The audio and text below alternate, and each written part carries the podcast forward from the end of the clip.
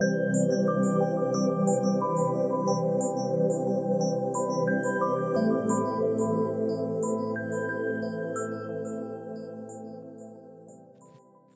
everybody, welcome to 2ZQ Hot Takes, where we discuss issues both big and small.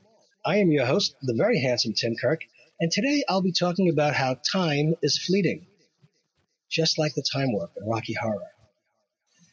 If you have ever heard anyone say the phrase, get a life, you know it is usually unkind and perhaps spoken out of frustration or annoyance.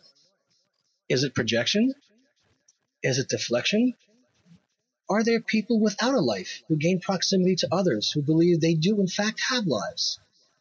When is anyone old enough to actually have gotten a life? When is it okay to imply that one needs to get a life? When is anyone experienced enough to have gotten a life? If the intent is to humiliate another, it's pretty nasty. If it is said in self defense, you need to get out of that situation. You're in post haste. If, if, if. Life is shorter than we like to believe. Time is fleeting. Take a chance and fail miserably. You will be richer for the experience. Take a chance and succeed. You will be luckier than you realize or ever want to believe. Make sure you are missed rather than being forgotten to the sands of time. I would love to tick off a list of accomplishments and achievements, but somehow I mush everything up that I've ever done into one long, convoluted strand of goop, and all I can think of is missed opportunities and screw ups.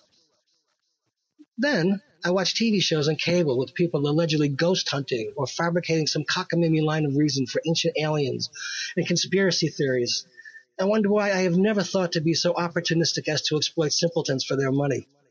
Simpletons all seem to feel fully immersed in the manufactured, disposable gibberish spouted by these charlatans. The people who attend Comic Cons dress up as their favorite fictional characters and have the time of their lives doing so.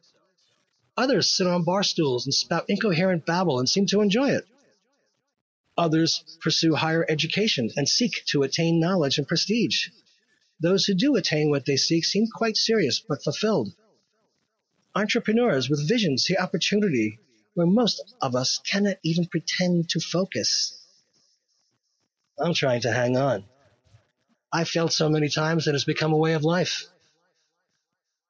Some people have just been so beaten down by life they have given up and just do what they have to do to hang on, hoping for a miracle.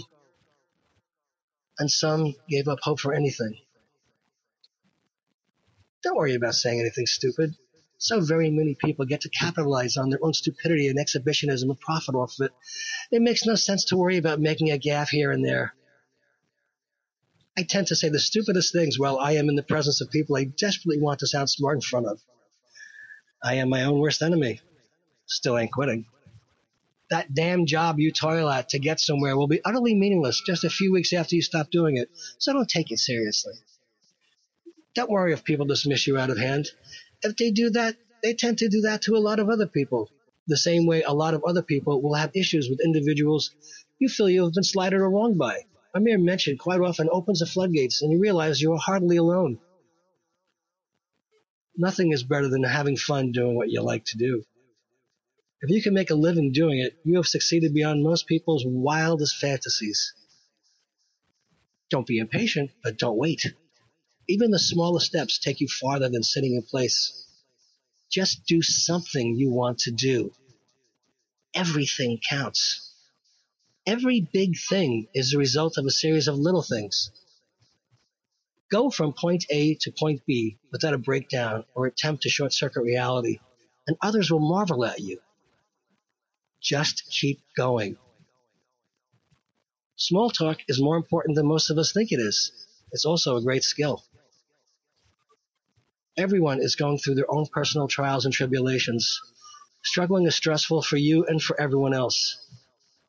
I just need more time to figure out and implement what I need to know and do to make it all the more worthwhile. But we have far less time than we like to think we do. See you next time. Thanks for listening. And as the kiddies say, peace out.